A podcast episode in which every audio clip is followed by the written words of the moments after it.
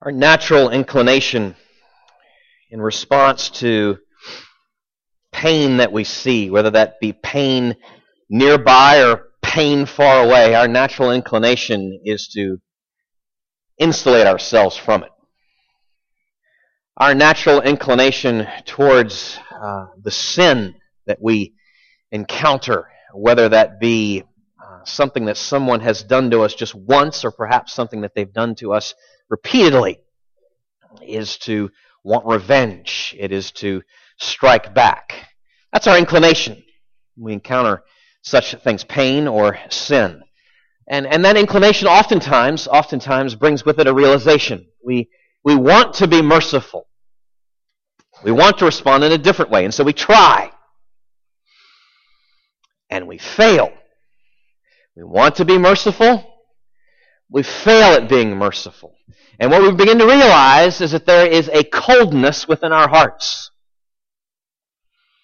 A distressing coldness within our hearts. Here's the harsh reality, a sobering reality. The reason that we are not merciful is because we do what we are. I am not merciful because I am not merciful. You begin to grapple with that, and it begins to chill you and sober you, and then it raises some questions. Well, then what do you do with that? Do you then just ignore that call to mercy? Or is there another option? Is there another way? Is there something else? Another voice, perhaps, that we should be hearing? If you have your Bible, I'd ask you to turn with me now to Matthew chapter 5. We are continuing in our study in Matthew's Gospel, and in particular the Sermon on the Mount, and in particular the Beatitudes. We are in Matthew 5. We've been moving incrementally through these Beatitudes, and we are in verse 7. The Gospel of Matthew is the first of the four Gospels that we have, the first of the the books of the New Testament: Matthew, then Mark, then Luke, then John. Matthew 5. That's where we are right now. I'm going to read verses 1 through 12. That said, we are honing in on verse 7. Matthew 5, verses 1 through 12. Hear now God's word. Seeing the crowds, he went up on the mountain, and when he sat down, his disciples came to him. And he opened his mouth and taught them, saying, Blessed are the poor in spirit, for theirs is the kingdom of heaven. Blessed are those who mourn, for they shall be comforted.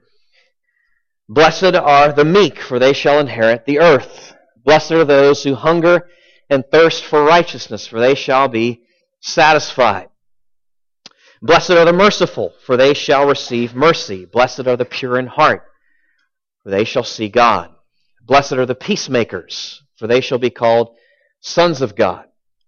Blessed are those who are persecuted for righteousness' sake, for theirs is the kingdom of heaven. Blessed are you when others revile you and persecute you and utter all kinds of evil against you falsely on my account. Rejoice and be glad, for your reward is great in heaven, for so they persecuted the prophets who were before you. Would you pray with me?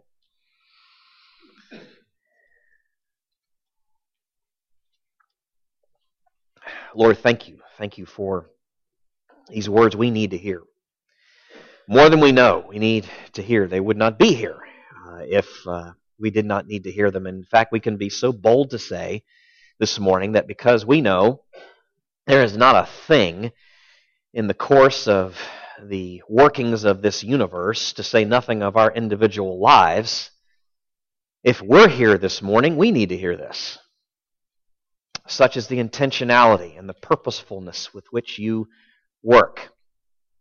We thank you for the songs that we have sung already, the texts that we have read already, and we ask now that your Spirit would work here in this brief study, in this extraordinary passage. In your name we pray. Amen. Every one of us needs advice. Every one of us needs counsel, varying kinds at various times of our lives. Why? Because life is very complicated. And also, there's not a one of us that is omnicompetent. I hate to burst your bubble, but I love you, but it's just true. You're not. So what that means is that's why we have experts that we consult and go to and get their opinion and get their input. They've got training, they've got experience, and so we pay them. Doctors and lawyers and physical trainers and financial counselors and counselors and contractors and even those tech support people. Yes, even them.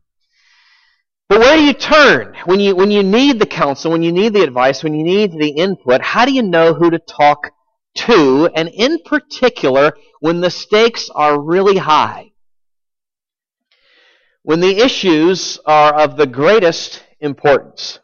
Say along these lines, having to do with the meaning, the purpose, and direction of life. Who are you going to listen to? Anybody? I would commend to you the one who made you. The one who made you, who came as us, for us, to save us, and so who knows us and feels for us beyond our fathoming, and who, by the way, is also with us. I would commend him to you, Jesus.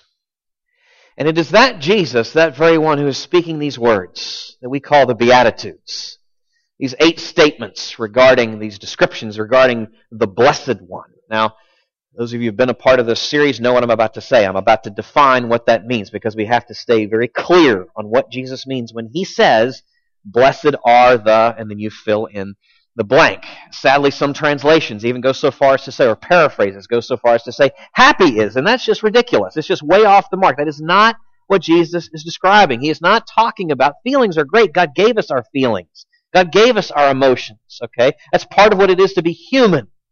But Jesus is not giving us an assessment, a description of the happy life. In fact, there's a lot of rough stuff as you move on through to get towards the end of these Beatitudes that would not lend itself to be a description of the person that is happy. Rather, what Jesus is saying here is he's not giving us a subjective description of feelings and one's emotional state or experience, but rather an objective description of the person that is most to be, the type of person that should be admired and envied and imitated and emulated. He knows that we're bent towards doing that. He knows that we have a propensity towards looking towards others that we look up to. And he's saying, fine, let me tell you what kind of person that ought to be if you're going to follow me. So he's giving us this objective description of that kind of life and that kind of life's experience and what it looks like. And by the way, as I said at the very beginning of this series some weeks ago, each of these 8, each of these Beatitudes is meant to be part of a package deal. Each of these things should be describing all of us. We don't get the liberty of picking and choosing which one of these we would like to be typifying us. That's not the way it works. And in fact, also one other thing, as I said last week, each one of these things builds upon the one that goes before us. There is a cause and effect. There is a logical progression as you move through the Beatitudes. That Jesus is laying out a path, if you will, so what it looks like to follow him. In fact, I guess that's what we could really sum this up by putting it this way. Jesus is showing us the path that our lives should take. And he's making very clear here in verse 7 that part of that entails being people of mercy. Being people of mercy. And we need to heed and pursue this. Now, what does that mean? What does that look like? How does that flesh itself out? 3 diagnostic questions I want to use here that we've used already in this series. I want to use again here today to get at what would this mean? What does this look like? What does it mean when Jesus says this, what he says in verse 7? So who is he speaking of? Who is he talking about? Who are these merciful ones? Also, the second question, why? Why are they described in the way that they are? Why are they said to be blessed? It's worth knowing. And finally, how? How can this be true? How can this be said in any real way of us? So who, and then why, and then how? So who is this? Who is Jesus speaking of here when he said, blessed are the merciful, for they shall receive mercy? These are individuals who see the needs around them the way he does. These are people who see the needs around them with his eyes. They see the way that he does. They have a true understanding They can see the deep source of suffering and need. They can also trace its course, that is to say, where it's going. And because of that, with that all in mind, they have great sorrow in their heart for what they're seeing there before them in this need. They have a true understanding of the needs that they are seeing. They also have I'll put it this way, a full understanding. They can see in the pain and the misery of the person that they're witnessing the affliction, and they feel something of that. They can see there in the pain and the suffering, the sin and the guilt, the burden that this person is carrying. And they feel something of that affliction and that burden, whether it be material or spiritual suffering that the person is feeling. So they see the needs, as Jesus does, and then they address them in a way that he would have us to do. A definition of mercy, so you understand, it's not just an emotional flash of just feeling bad or feeling pity. It begins there, but it doesn't stop there. It is a outer expression of a deep set compassion for this other person and what they are experiencing. If it's physical duress, if it's physical suffering of some kind, they then come alongside with help and relief. If it's spiritual suffering of some kind, they then come alongside either with a granting of forgiveness or a sharing of the message of the gospel or both. Wounds are bound up and mercy is shown. It's simply dependent upon what kind of need we're talking about here. So who is Jesus speaking of here? When he says, blessed are the merciful, he's saying these are folks who are not addressing the need with some soft little Band-Aid, but rather coming in with something solid. These are people who are walking in the footsteps of the God of mercy and the Father of all compassion. These are people who are followers of Jesus, in fact, his disciples, in fact, who, by the way, and if this is true of every one of these Beatitudes, and I've said it a few times already, I'll say it again here this morning, again, they are followers of the one who alone perfectly models and exemplifies the words that he's speaking here when he says, blessed are the merciful. He is the merciful one. Indeed, he is the embodiment of God's mercy himself. In fact, if we look at Jesus' life, we see this feeling of compassion and pity and sorrow for the person in need, and that then impelling action. We see it again and again in his earthly ministry. Turn with me to Matthew chapter 14. This is how he saw the crowds. Matthew chapter 14. This is not the first time Matthew says this, but I'm just going to read this particular quote. Matthew 14:14. When he went ashore, he saw a great crowd, and he had compassion on them, and healed their sick. And if you keep reading through that paragraph, you see, and this is what actually compelled the feeding of the 5,000, was that pity and that compassion on the crowds, on the masses. And then if you read one more chapter over, chapter 15, it's almost the exact same wording in describing what impelled and compelled his feeding of the 4,000. Jesus moved to action out of compassion. And in fact, turn with me to Matthew 20. Last week we looked at Mark's account of Jesus' healing of Bartimaeus, that blind beggar. Well, listen to Matthew's account of that same event. It's a slightly different perspective, but it's worth noting with the way Matthew explains this and lays it out for us. Matthew 20, starting in verse 29. And as they went out of Jericho, a great crowd followed him. And behold, there were two blind men sitting by the roadside, and when they heard that Jesus was passing by, they cried out, Lord, have mercy on us, Son of David. The crowd rebuked them, telling them to be silent. But they cried out all the more, Lord, have mercy on us, Son of David. And stopping, Jesus called them and said, What do you want me to do for you? They said to him, Lord, let our eyes be opened. And Jesus, in pity, touched their eyes. And immediately they recovered their sight and followed him. Now, it would seem that what Jesus is telling us here in the Beatitudes, when he says, blessed are the merciful, he is saying, go and do likewise. As you have seen in me, go and do likewise. Now by that, of course, he's not saying, go and work a divine miracle. That's not the point. He's saying, don't go and, gin up a divine healing in and of yourself, but give help. Give help. That's why even as a church, the deacons have pulled together these mercy packs.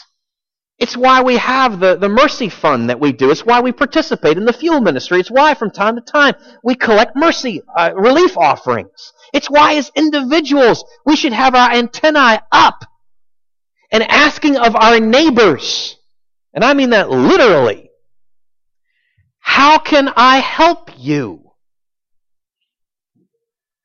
Because we're called to follow him, the merciful one, and to be merciful ourselves. But go and do likewise, and that's not just with material needs, but spiritual needs as well. Now, it's not to say, of course, when he says go and do likewise, he's saying, offer them eternal pardon. No, because we can't do that. But we can grant forgiveness where there's been a relational rift, can we not? We'll talk about that a little bit more in a few minutes, but this is what it means in terms of how we should be responding, a response of mercy to the person who has insulted us, to the person who uttered, again, that thoughtless, careless remark. Mercy. Mercy towards the person who broke their promise again, who betrayed our confidence and trust again. I know there's all kinds of nuances and things to talk about because that does get complicated, but the essence of the response, the heart of it still has to be, whatever the practicalities and pragmatics that are worth talking about come out of that, still yet our heart's response has to be that of mercy. Because we are following the merciful one who has shown us, great mercy. This is the path that Jesus has shown us. This is the path we are to walk on. We need to heed and pursue this.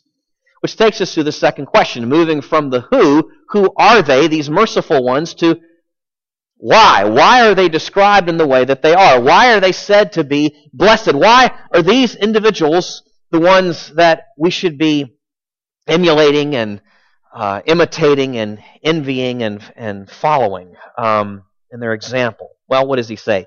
Blessed are the merciful, for they shall receive mercy. Now, that's not in its context. It's not they shall receive mercy from other people. It's they shall receive mercy from God. Why? How does that happen? Well, please understand, it is not that our showing mercy to others is then the cause or the grounds of God then showing mercy to us. It's not what Jesus is saying here at all. It's not some kind of exchange program. It's not a bargain. It's not a contract. It's not a quid pro quo. I had to look that up. It sounds like a fancy term to throw out here at you. It's a Latin term that means basically in exchange for. It's a deal. Some kind of thing where, to the extent that I am merciful to this other person, God will then be merciful to me. Now think with me about that. The implications of that. Can you rest if that's really the way the deal works? We are, every one of us, in dire straits if that's the way this works. Well, praise God, that's not the way it works. It in no way is Jesus saying here that our mercy shown towards others is the grounds of his mercy towards us. It's completely reversed. It's rather our mercy shown towards others is the fruit of his already having shown mercy towards us. It is the result of his mercy towards us. It is the overflow of his mercy already experienced and embraced towards us. Let me put it this way. We come to receive God's mercy through our faith and repentance. Okay? That's how we come to experience His mercy. That faith and repentance then proves itself the mark of genuine Christian faith and repentance. Nothing in my hands I bring, simply to the cross I cling. Nothing but the blood, as we sang just a little while ago. A mark of that kind of faith is mercy extended towards others. That's what Jesus is saying here. It's a mark of that. I'll put it that way. Put it this way. The more we're growing in Christian maturity, the more we will be moving towards people in need. So whether spiritually or materially. The more we are growing in spiritual maturity, the more we will be moving towards others in need. So, why are they said to be blessed? Blessed. Why are the merciful said to be blessed? Because they shall receive mercy. They are growing in their understanding of the mercy that they have received, and they are extending that mercy towards others. Now, that said, there is a warning element here. Turn with me to Matthew chapter 18. This is hardly the... I mean, this theme of mercy in the Gospel of Matthew is a repeated one. Matthew chapter 18. This is in the context of actually verses 15 through 20, where Jesus is telling us about what forgiveness... the call to forgiveness, the command to forgiveness, what that looks like. Then from that, Peter, hearing this, because he's a little nervous with what Jesus has said, he's hearing what Jesus said, and so then Peter comes with a question, and in answer to Peter's question, Jesus tells this story that we often know or refer to as the parable of the unmerciful servant. So I'm going to pick up with Peter's question, verse 21, Matthew 18. Then Peter came up and said to him, "Lord, how often will my brother sin against me and I forgive him? As many as 7 times?" Jesus said to him, "I do not say to you 7 times, but 70 times 7. Therefore, the kingdom of heaven may be compared to a king who wished to settle accounts with his servants. When he began to settle, one was brought to him who owed him 10,000 talents. And since he could not pay, his master ordered him to be sold with his wife and children and all that he had, and payment to be made. So the servant fell on his knees, imploring him, 'Have patience with me, and I will pay you everything.' And out of pity for him, the master of that servant released him and forgave the debt. But when that same servant went out, he found one of his fellow servants who owed him 100 denarii. And seizing him, he began to choke him, saying, 'Pay what you owe.' So his fellow servant fell down and pleaded with him, 'Have patience with me, and I will pay you.' He refused and went out and put him in prison until he should pay the debt. When his fellow servants saw what had taken place, they were greatly distressed, and they went and reported to their master all that had taken place. Then his master summoned him and said to him, 'You wicked servant, I forgave you all that debt because you pleaded with me. And should not you have had mercy on your fellow servant as I had mercy on you?' And in anger his master delivered him to the jailers until he should pay all his debt. So also my heavenly Father will do to every one of you if you do not forgive your brother from your heart."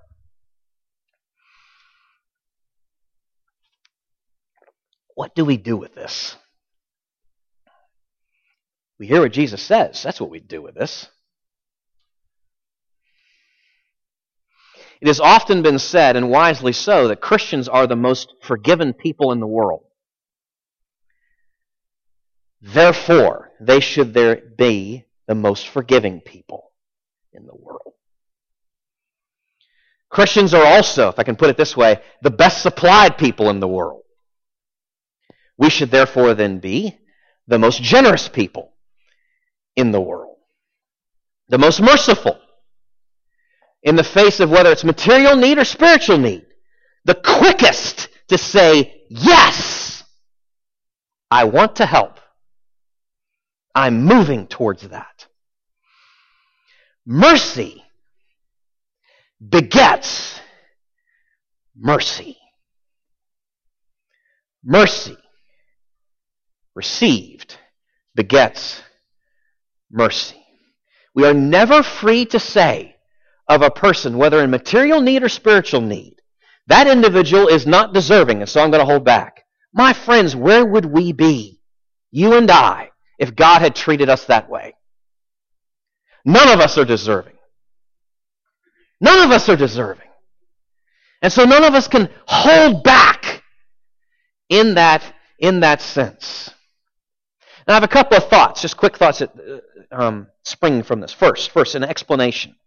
If in any poor way any of us live as merciful people, that is only a work of God's grace in our lives.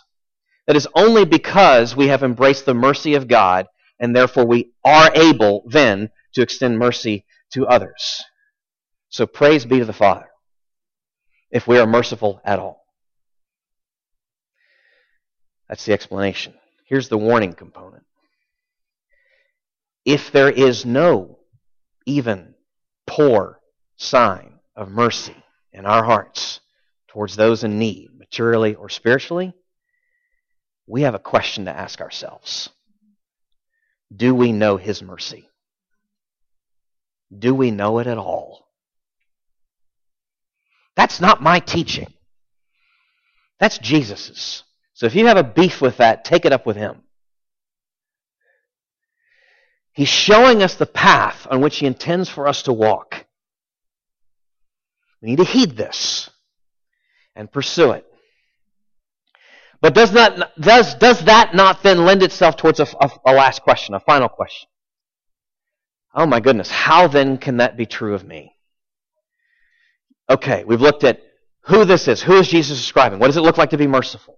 What does that entail? Why? Why are they described in this way? As being the blessed ones. But how can this be true of us? How perhaps could we grow in becoming merciful people? I'm going to say something very similar to what I said last week. Not verbatim, but basically it's the same. We start at the beginning of the Beatitudes and work from there. We start at the beginning. We trace upstream. We start with this, our spiritual poverty, our spiritual bankruptcy.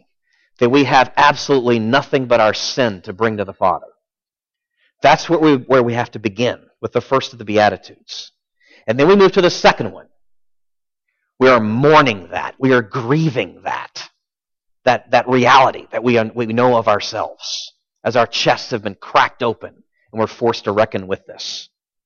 And then we move to the third Beatitude, and we come to realize our meekness and grow in meekness. In terms of how we regard not just ourselves, but others, and responding and engaging with them. And then we're moving to that fourth beatitude, hungering and thirsting for righteousness. So, put it this way, the holy discontentment about ourselves, longing that we would be walking in His ways yet more. And so then that takes us to the humility about ourselves and others that impels this mercy. We start at the beginning and then we let it flow out from there. So when we are confronted with the failings of others, we find ourselves increasingly being tender and patient towards them. Much slower to our pride and arrogance that is our natural bent, and much quicker to say, but for God's grace, that would be me. And when confronted not just with spiritual need and burden, but with material needs and burden. The troubles, not just the failings of others, but the troubles of others. We find ourselves to be, the more we're grappling with God's mercy, His mercy towards us, we find ourselves being increasingly sympathetic towards the troubles of others. Much slower towards our natural inclination of condescension, looking down on them, and much quicker to say again, but by God's mercy, but by God's grace, that would be me. That would be me. So how does this become true of us? I would simply say this. Simply. Start at the beginning and let it flow from there. Let the Spirit do His work. Start at the beginning and let it work from there. Or if I can put it this way, breathe deeply, daily. Breathe deeply and through the day, every day, of His mercy and grace to you, such that then you can breathe it out towards others. Breathe it in deeply, such that then you can breathe it out towards others. My wife, Sarah, can tell you that she can most often tell what I've had to eat that day without even asking. I will come home at the end of the day and greet her for lunch. Greet her in the kitchen. That's why I make the lunch. But anyway, greet her in the kitchen. And without even asking, I don't know how many times this has happened, she will say, "Where'd you go for lunch today?" Most often it has anything to do with purple onions. And it's not even my breath. It's my pores. There's something about it. Perhaps some of you, more of a science bent, can explain to me, why is this? But it would seem, I mean this quite literally, that what I take in comes out. What I take into me seems to just flow right on out of me, just exudes. See where I'm going with that? It's true of all of us. And I'm not talking about food now. I'm talking about messages. Messages we take in.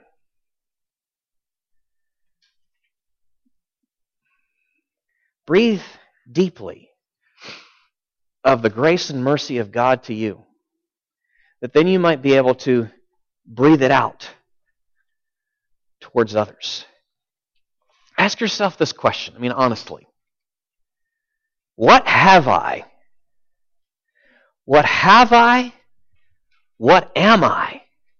that I do not owe to God? What have I? What am I that I do not owe to God? That is a pride-crushing, sanity-restoring question. It will pull the roots out from that condescending spirit. We find ourselves facing material need and want to, that knee-jerk way we have a way of asking. We'll ask something like this: how could he let himself get into such a situation?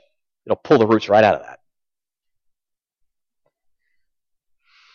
It'll pull the roots right out of that arrogant, prideful spirit that's so naturally, it's so bent towards saying, how could she have done that to me again? It pulls the roots right out of that. You know what the answer is to both those questions, by the way? How could they? How could he? How could she? The same way me. Same way I could and would and do. Christ has shown us the path. This is the path we need to heed and pursue. I want to end with this, the marks of mercy. How would we know? How would we know that we're actually living in line with what Jesus has in mind here? It's worth noting that all the Beatitudes are unnatural, every one of them. They are unearthly. They are inexplicable to the watching world. They are, oddly enough, it's something of a paradox. Winsome on the one hand, but unsettling on the other. So much so that any of these can bring forth not just a feeling of people being disturbed, but even resisting and opposing it. And Jesus says as much at the very end of the Beatitudes. It's where the logical progression takes you. So what would be the marks then? What would be might be some of the marks that we are actually living out this mercy, whether in the face of material or spiritual need? It would stand out. It would have to stand out as looking so different, so much deeper, so much richer than anything else the world has to offer and to give. And it just might be opposed and resisted by the world as well. Some of you are familiar with the great story Les Miserables. Victor Hugo's great old story of Inspector Javert, his relentless manhunt of a criminal named Jean Valjean. Valjean goes into hiding after to avoid being captured by Javert, who is just absolutely bent on returning him to prison. After many years of guarded living, you know the story, towards the end, Valjean finally has the opportunity to be rid of his pursuer, to be rid of his oppressor. These rebels, these French rebels, actually have captured Javert, and Valjean has the opportunity to finally do away with him. But instead of doing that, he frees him. He lets him go. Well, that doesn't deter Javert one bit. In fact, it seems to increase the intensity of his desire to bring Valjean in. And ultimately, he corners him on the banks of the Seine River, and Valjean assumes, now at this point, he has met his end. Javert's got the gun pointing right at him. He looks at him with this expression of furrowed frustration and says, "You are a real problem," and orders him to stand at the edge of the concrete precipice there overhanging the river. And Valjean asks, understandably, uneasily, "Why aren't you taking me in?"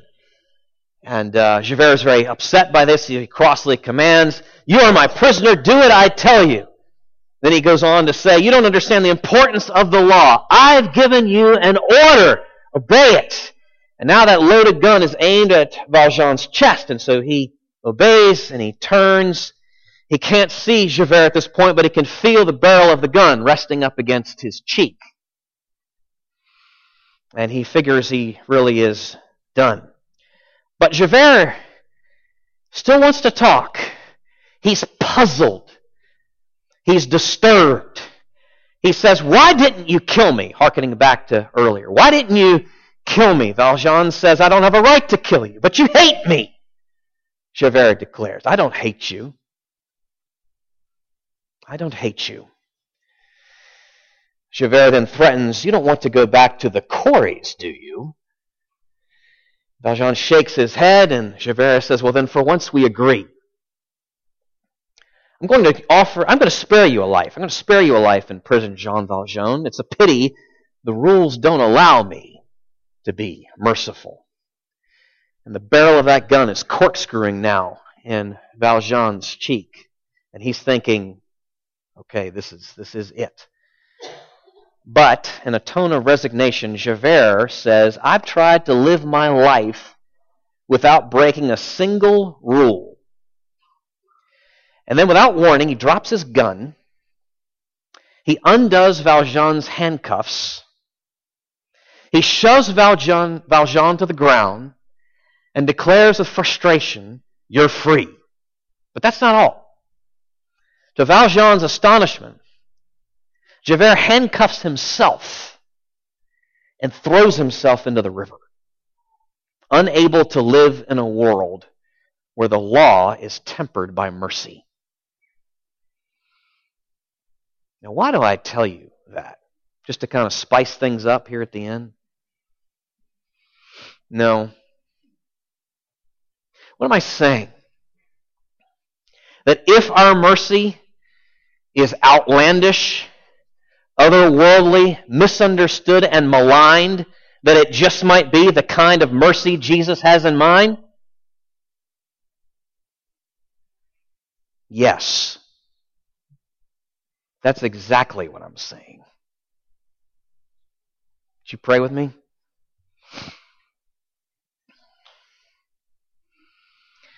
Lord, indeed, the mercy you are calling us towards is outlandish and otherworldly and misunderstood and maligned, just as you are. Your pity and compassion towards us compelled you to action, which needs to then be the beginning of ours towards others. We pray that you'd help us to trace the steps, to trace through the Beatitudes and let it flow. That we would be poor and mourning and meek and hungering and thirsting, and so then merciful. We ask that you'd help us to see people as you do. In their material needs and their spiritual needs, to see them as you do and respond as you do. And thank you for the privilege of participating in your work in their lives. In your name we pray. Amen.